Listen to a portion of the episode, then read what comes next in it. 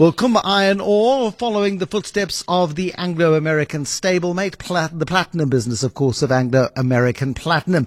Uh, there's just too much going wrong, particularly in basic infrastructure like trains, which limits exports. Mpumi Zikalala, the chief executive at Kumba Iron Ore, is with us. You could have exported more iron ore had Transnet been fully functional. It must be very frustrating, Mpumi. Good evening. Good evening, Bruce. Uh, apologies I missed the first part of uh, your question, but I got the last part, no, just, which was around. I, yeah, just it, it, must have been incredibly frustrating for you to cut production and then also to cut production for the future three years because you don't anticipate Transnet getting any better anytime soon.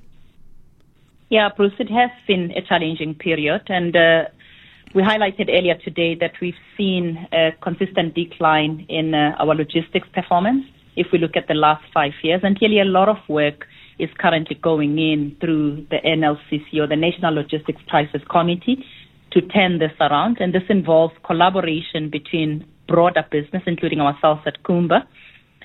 It includes Transnet and it includes uh, government as well. So the logistics crisis is part of the three focal areas that is looking at and the other two include and crime and crime. But has the patient been charged? Definitely. And it hasn't been an easy decision. Uh, the Sishen Saldanha line was once the darling of Transnet's railway lines. Is that where the problem is? Yes, it is, Bruce. So whenever we look at logistics, we look at both the railway line and we also look at the port because ultimately we get to optimum delivery when the entire value chain works. And that's when the mines are producing at a capacity that can be handled by the entire logistics system. And yes, we come from periods where the performance of that line was certainly higher, but as I've said, in the last five years, we've seen a decline in the performance of the line. And the current focus is on getting that turnaround. Um, it's absolutely critical that we get that right, not just for Kumba, but also for our employees whose lives get impacted when we have to take the tough decisions, as well as our suppliers and our communities. And as you'd imagine, that essentially gets us to a space where we deliver less taxes and royalties towards our fiscus yeah. as mm. well.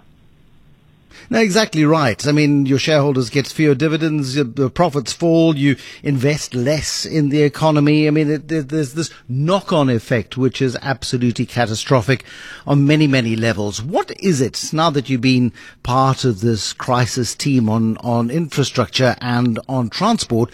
What is it that is going wrong on what was a super high functioning line not so long ago? Bruce, over time, clearly what hasn't happened is that there hasn't been sufficient maintenance that's been going towards both the line and the port. And that's catching up with us. And that's the biggest challenge. And clearly, the turnaround from a National Logistics Crisis Committee is then considering getting back to the capacity that that line should be running at. And in total, that line should be moving circa 60 million tons. And there is a lot of work, which includes various work streams. One, a work stream that's brought in additional technical capacity to assist the various teams within Transnet. And I have to say, what's been pleasing around this is that the current leadership of Transnet has actually welcomed that.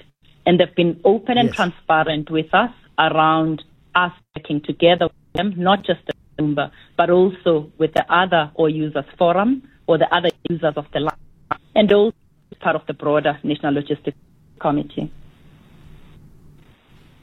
But the outlook for the next three years is still cloudy at best.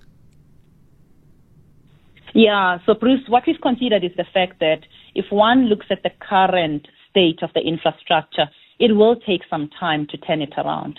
Clearly, it requires certain amounts of capital and it requires quite a lot of things to be done. So the reason why we've guided at a flat circa 35 to 37 million tons is through us recognizing that this will take some time. However, I've got to say that we've retained the capacity to ramp up production in the event of the turnaround coming through in a faster period of time. We will be able to match that going forward. And again, we will be part of the solution. This is not a challenge that can just be sorted out by one party. It requires all hands on deck, and that's what excites us about the freight logistics roadmap, which was approved in December, because that will enable greater private sector participation as well.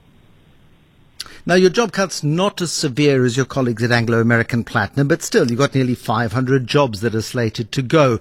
Also, you've got hundreds of suppliers who, like Anglo American Platinum, it's, I'm sure, director from London, looking at those supplier arrangements. The, the consequences of failure, which, you know, doesn't happen quickly. It happens slowly, slowly, and then suddenly you feel the effects as you've been experiencing recently.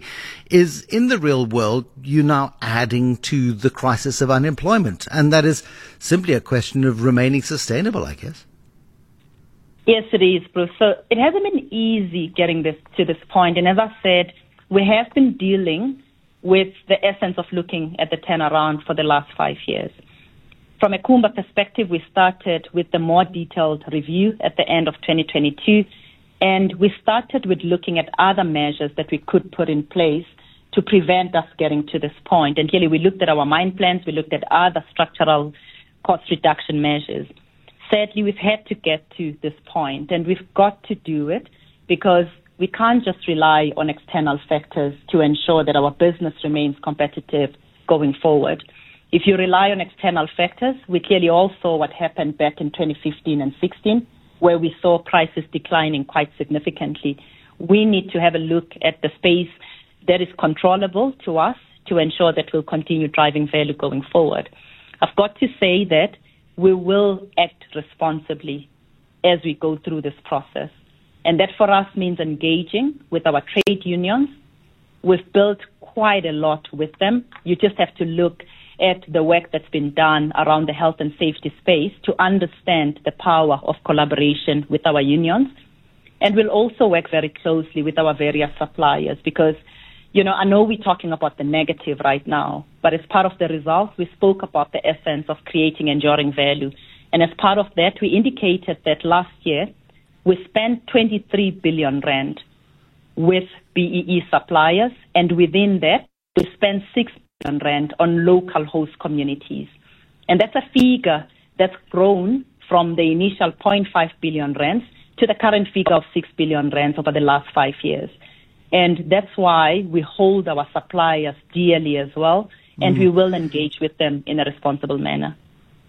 Does that continue to grow, or is it inevitable that it, it's peaked now because you are cutting back? I mean, there's no there's no disagreement on that point.